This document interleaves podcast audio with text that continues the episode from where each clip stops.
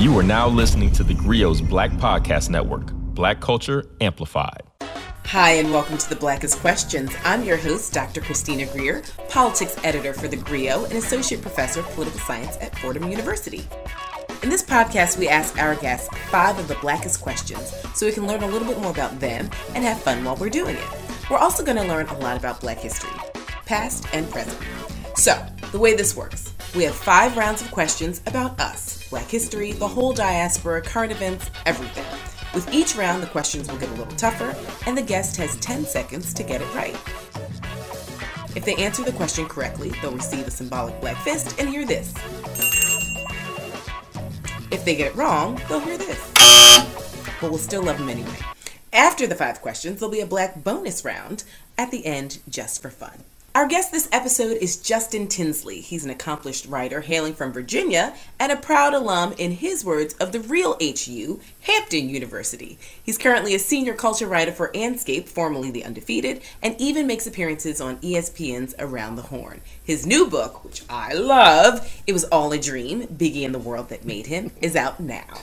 Hi, Justin. Thank you so much for joining the Blackest Questions. Yo, first and foremost, thank you for having me on. Secondly, I am nervous as hell because like I've been telling myself like, all right, it's five questions. You got to at least get two right.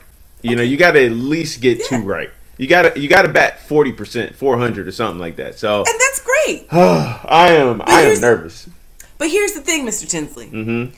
This show is for us to celebrate Black people, and I think there's so many people in this country who yeah. don't know black history, which means they don't know American sure. history. So, absolutely. As a professor, I want to educate not just myself, but also my guests and my listeners. So, there is no expectation that you'll get 5 for 5. If you do, that'll be fantastic. But I just want to hey, have a conversation with you and go on a little intellectual journey. How about that?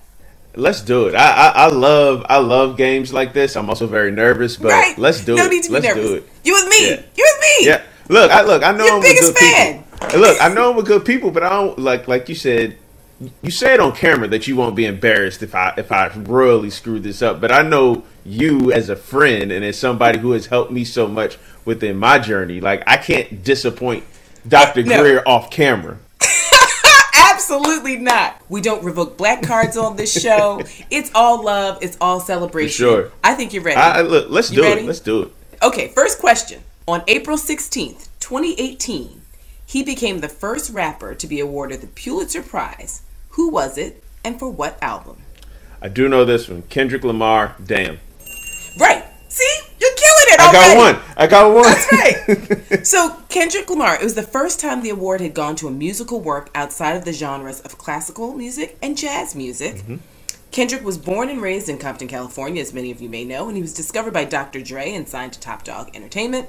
And the Pulitzer Committee called Damn, quote, virtuosic unified by its vernacular authenticity and rhythmic dynamism that offers affecting vignettes capturing the complexity of modern African American life, end quote. That's a mouthful to say. The album's right. brilliant, and he talks about a lot of societal Right. issues that affect black people and society writ large, right? Exactly.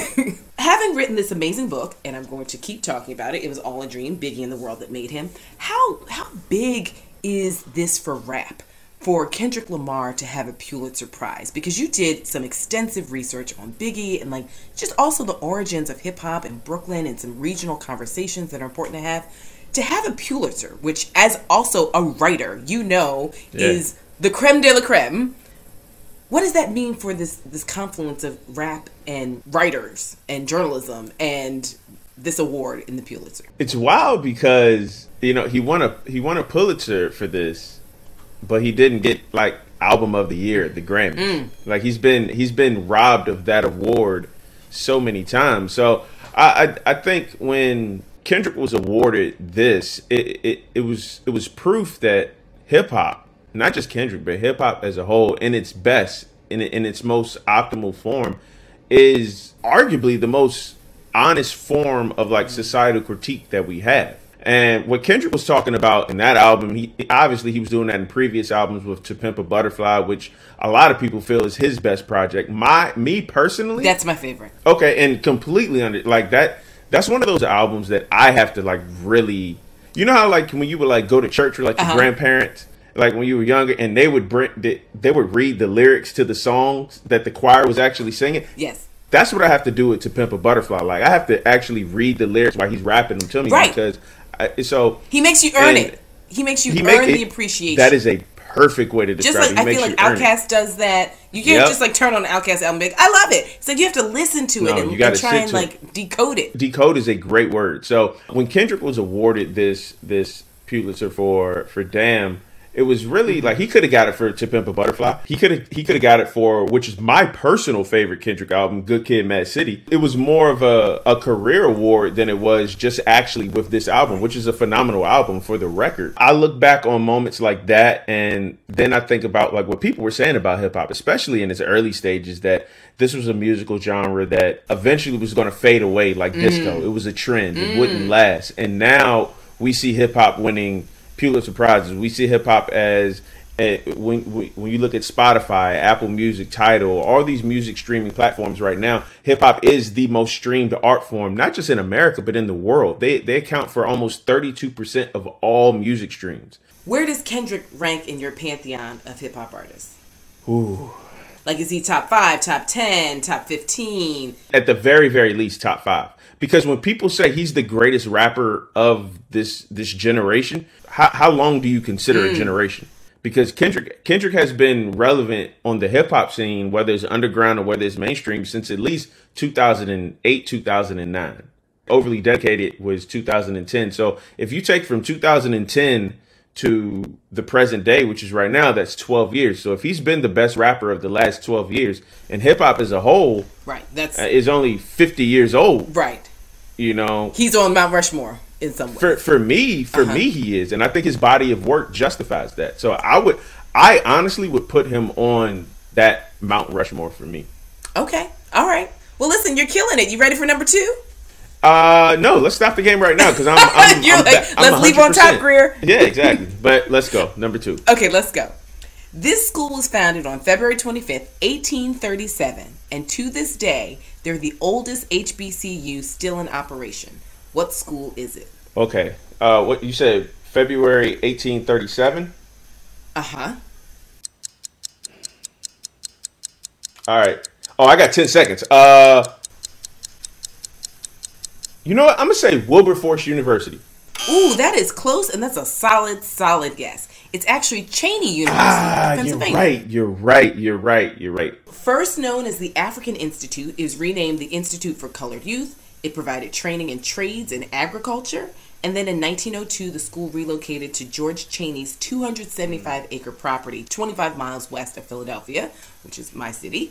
Uh, the name Cheyney became associated with it since 1913 and had several name changes. But in 1983, Cheyney State College became Cheyney State University of Pennsylvania. Some notable alums are Ed Bradley, longtime 60 Minutes journalist, Jim Vance, longtime DC TV anchor, and Andre Waters, a 12 year NFL veteran. As an HBCU alum, I know that you're a proud Hampton University alum. How do you go about supporting other HBCUs? I try to support HBCUs in every walk that I can. Obviously, you know, uh, I went to Hampton University and I love my school. And uh, but I'm not one of those Hampton grads that will fight to the death about Hampton Howard. Like it's not to me, it's not that deep. Like I, I got mad love for Howard. I have a lot of friends who went to Howard, but I grew up in a household that that cherished HBCUs for, from as long as I can remember. My mother is a third generation uh, alum alumni of South Carolina State University down in Orangeburg, uh, South Carolina. And my grandfather, he, uh, my grandfather and my grandmother both went to HBCUs. Uh, and my grandfather, uh, he was inducted into the CIAA Hall of Fame posthumously in 2009. So, and I grew up down the street from Virginia State University. So all I knew in terms of the college experience when I was growing up was the HBCU lifestyle. And I saw the the camaraderie, I saw the sense of community, I saw the sense of family just going to these type of campuses and, and football games or basketball games or whatever the case may be. That's what I wanted. So I try to I try to represent for HBCUs when whenever I can. I know uh, in recent years HBCUs have been given more of a light and more more coverage, which I think is incredible. But I think there's still a long way to go. Mm-hmm. Well, I think you know whenever I think about HBCUs, my grandparents and great grandparents went to Tennessee State and Fan. Yeah. And got, you know, then we got the Atlanta crowd with my cousins, sure. Morehouse and Spelman, and my mom went to Florida Memorial actually. Oh, really? Okay. Florida. So you know we're deep on the HBCUs, even though I went to an HWCU.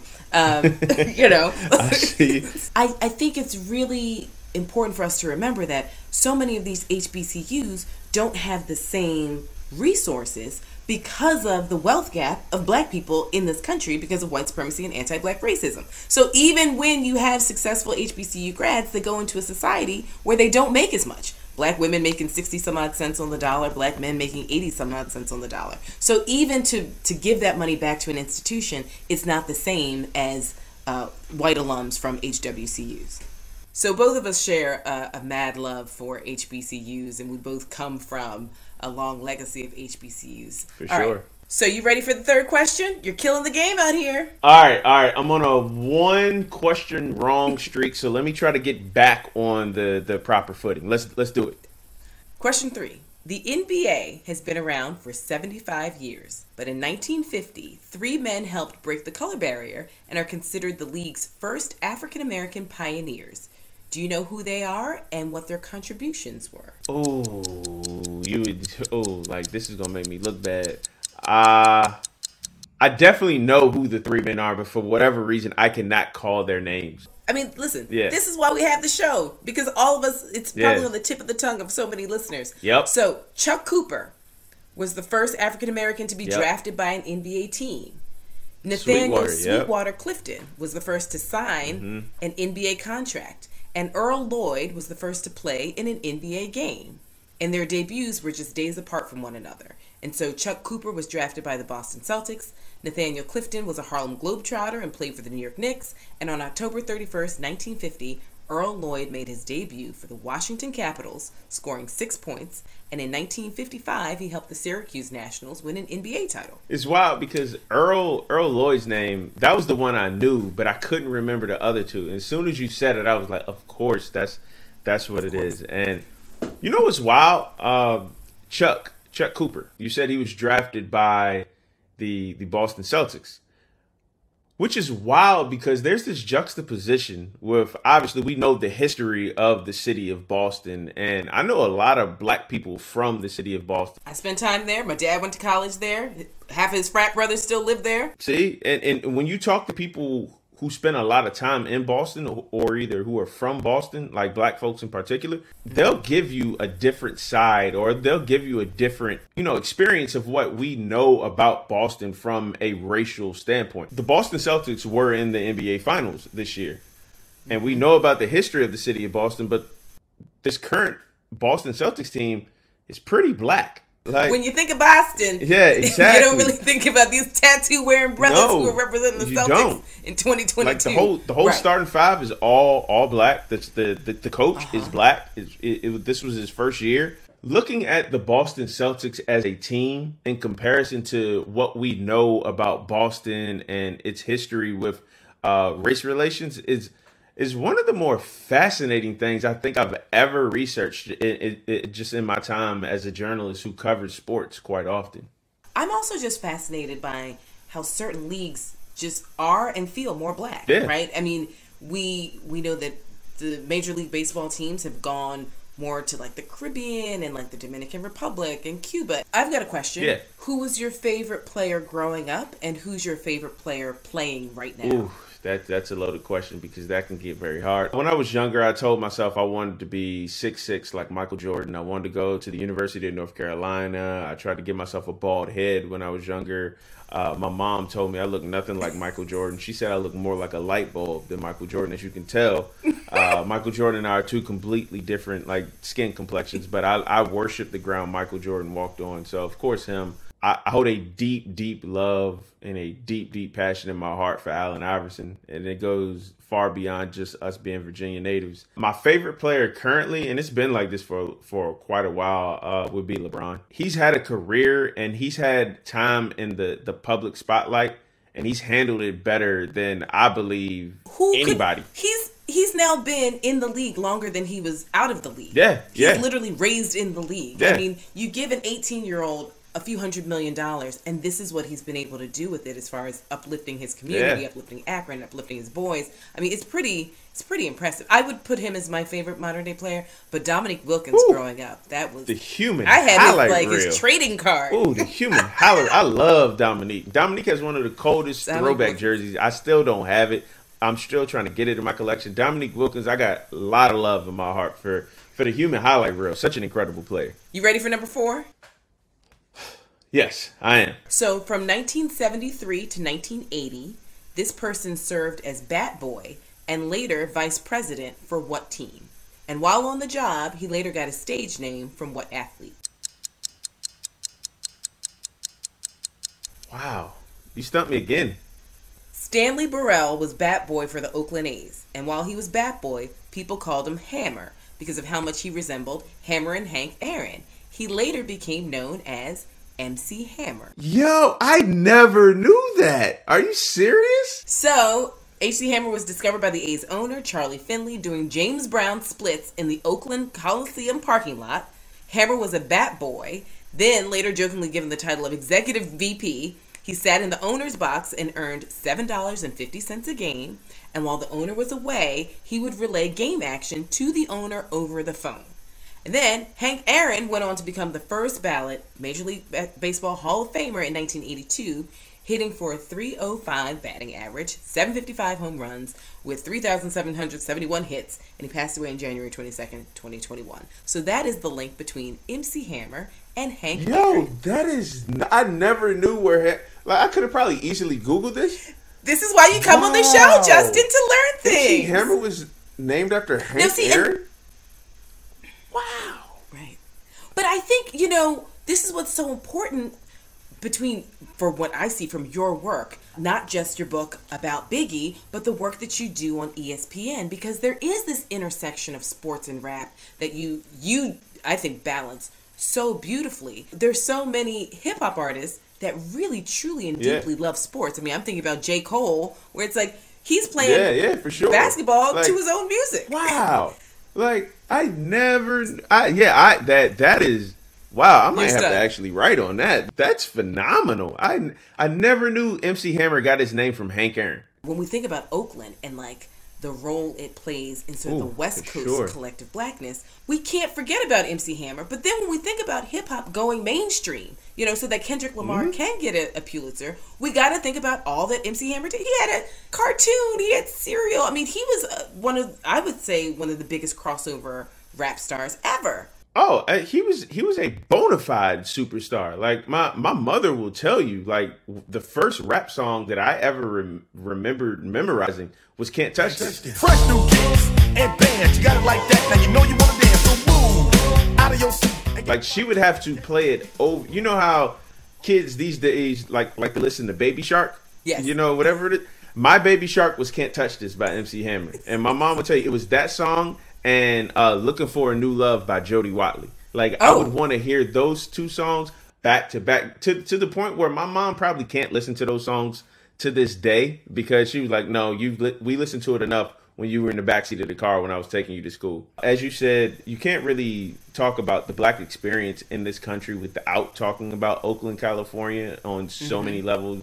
From, from one, hip hop to uh, the Black Panthers, of course, and three, like Oakland is where, if you do your research on Richard Pryor, Richard Pryor spent a lot of time in Oakland. He spent a lot of time with people like Huey Newton and Bobby Seale and and people like that, and Angela Davis. And uh, so when you listen to Richard Pryor's work in the 70s and it takes on like this political type tone, he got a lot of that from his time in Oakland and, and speaking to people like that. So Oakland is is vital is vital and critical to the history of this country and critical to black history, which as you said early on is American history. So Right. Okay, it's the last one. I think we can make it. all right, I got to go out on a good note here. I got to go out on a good note. Who was the first black person ever elected governor, and from what state did they preside over? Ooh, uh And here's a hint: or Commonwealth. Oh yeah, no. uh, See, I was going to. Obviously, my answer is L. Douglas Wilder in Virginia. You are correct. So Lawrence Douglas Wilder, we just know him as Doug Wilder Yep. of Virginia. He was elected in 1990 and held office until 1994 because, as a political scientist, some people don't know this, in Virginia, you're only elected for one term. That's it. He received his undergrad degree from Virginia Union and received his law degree mm-hmm. from Howard. And he started his political career in the 70s and went on bec- to become a senator, a lieutenant governor, and most recently, mayor of Richmond uh, from 2005 to 2009. He's also a published author. Um, so, growing up, sort of in and around Virginia, do you have any memories of Governor Wilder? So you're familiar with the Jack and Jill program, right?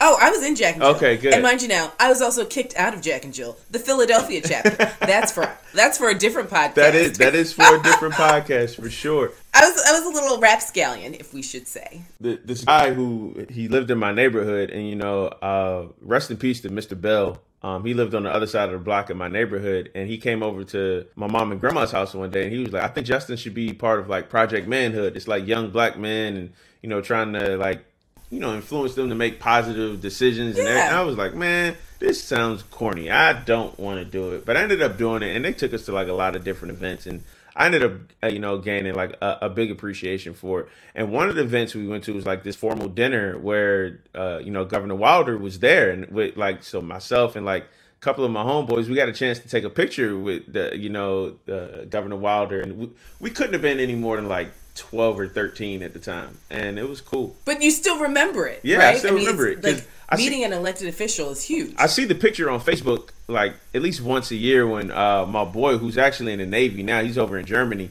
He reposted every year. I'm like, man, I remember that. A fun fact about L. Douglas Wilder is, uh, you know, I mentioned that Allen Iverson is one of my favorite basketball players of all time. You can't talk about Allen Iverson and his impact Right. without talking about L. Douglas Wilder. Have you ever written about that? I would love for you to write about that. You know, I'm I'm hoping I would love to write a book. I would love to do Allen Iverson's autobiography one day. You know that that's a Hey, goal. let's mine. name it and claim it, brother. Hey, put it let's in the name universe. it and claim it. Put it in the Ask, universe. believe, receive. What I love about your book, It Was All a Dream, Biggie and the World That Made Him, what I love about it is that you do weave in a political narrative. Yeah. And a, a narrative that is so much larger than Christopher Wallace. For sure. And so to think about Allen Iverson, to think about how he was essentially targeted as a targeted as a young black man, to think about how he was looking down the barrel of incarceration Yep. for many many years um, how you know his prospects just disappeared how he was a two-sport athlete the stories we've heard about iverson and the reputation he got that was so ill-deserved i mean you know it was just so many things taken out of context and being misunderstood I think there's a very, very powerful story to be told about Allen Iverson weaving in these contexts. And I think it's a very powerful story to be told by him, which is why I think an autobiography of Allen Iverson would be phenomenal. And of course, you know, when when I do write the book, because like you said, we got to speak it into That's the right. universe. You know, I That's have no right. problem helping him if he needs it, of course, connecting those dots because those that's very true. Like the same bowling alley where you know that fight took place in February of 1993 was the same bowling alley I used to go to when I was uh, a student at Hampton, and I, I I think that's important. It's the same reason why I did it in the Biggie book because I think for so long when we talk about Biggie, we talk about the music and how how great it is and how how great it always will be. But I also think you know, we don't talk about Biggie in a political uh, type stature as well. We talk about Tupac in a political stature because you know he came from that type of family. Right. He, he was the son of a Panther, which of course is going to connect him to the political discourse in this country almost seamlessly. But I think Biggie as well. He's a first generation American. His mother moved here from Jamaica, dealing with uh, the '70s and the legislation that was passed and, and that wasn't passed in the 70s and having to deal with that and then having to come of age in the 80s when it's just you know all hell basically broke loose in the 80s so I, right disinvestment in our communities that he so beautifully articulates and paints us the clearest picture ever For sure. of what disinvestment in in young black youth looks like yeah and, and all of that is within the book and i thought like obviously you tell biggie's story from life to death and then the legacy of course and, and, and a lot of which so many of us already know because we know Biggie's story. But I think when you weave that in with the the socio-economic, the socio-political, the socio-cultural elements of the world around him, hence the actual title of the book, it it paints his light in a more prolific and profound type of light than uh, I would like to think that has been done previously in the past. Right. And I think the book is brilliant. It was all a dream, Biggie and the world that made him.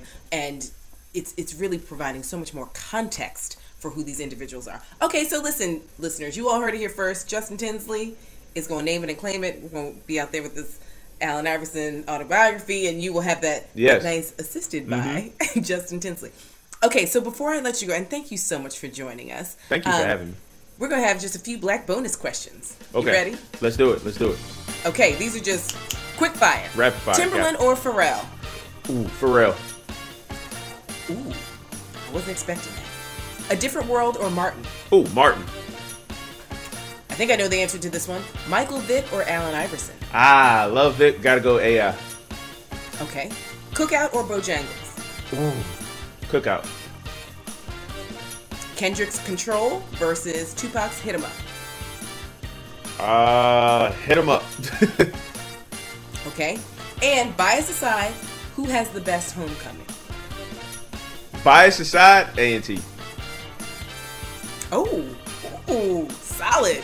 Oh my goodness. Justin Tinsley, I can't thank you enough for joining us. Uh, for those who haven't done so already, please go and get his book. It was all a dream Biggie and the World That Made Him. Thank you all for listening to The Blackest Questions. This show was produced by Cameron Blackwell and Richard White. If you like what you heard, please give us a five star review and subscribe to our show wherever you listen to your podcast and share it with everyone you know. And also download the Grio podcast link wherever you get your links. You are now listening to the Grio's Black Podcast Network, Black Culture Amplified.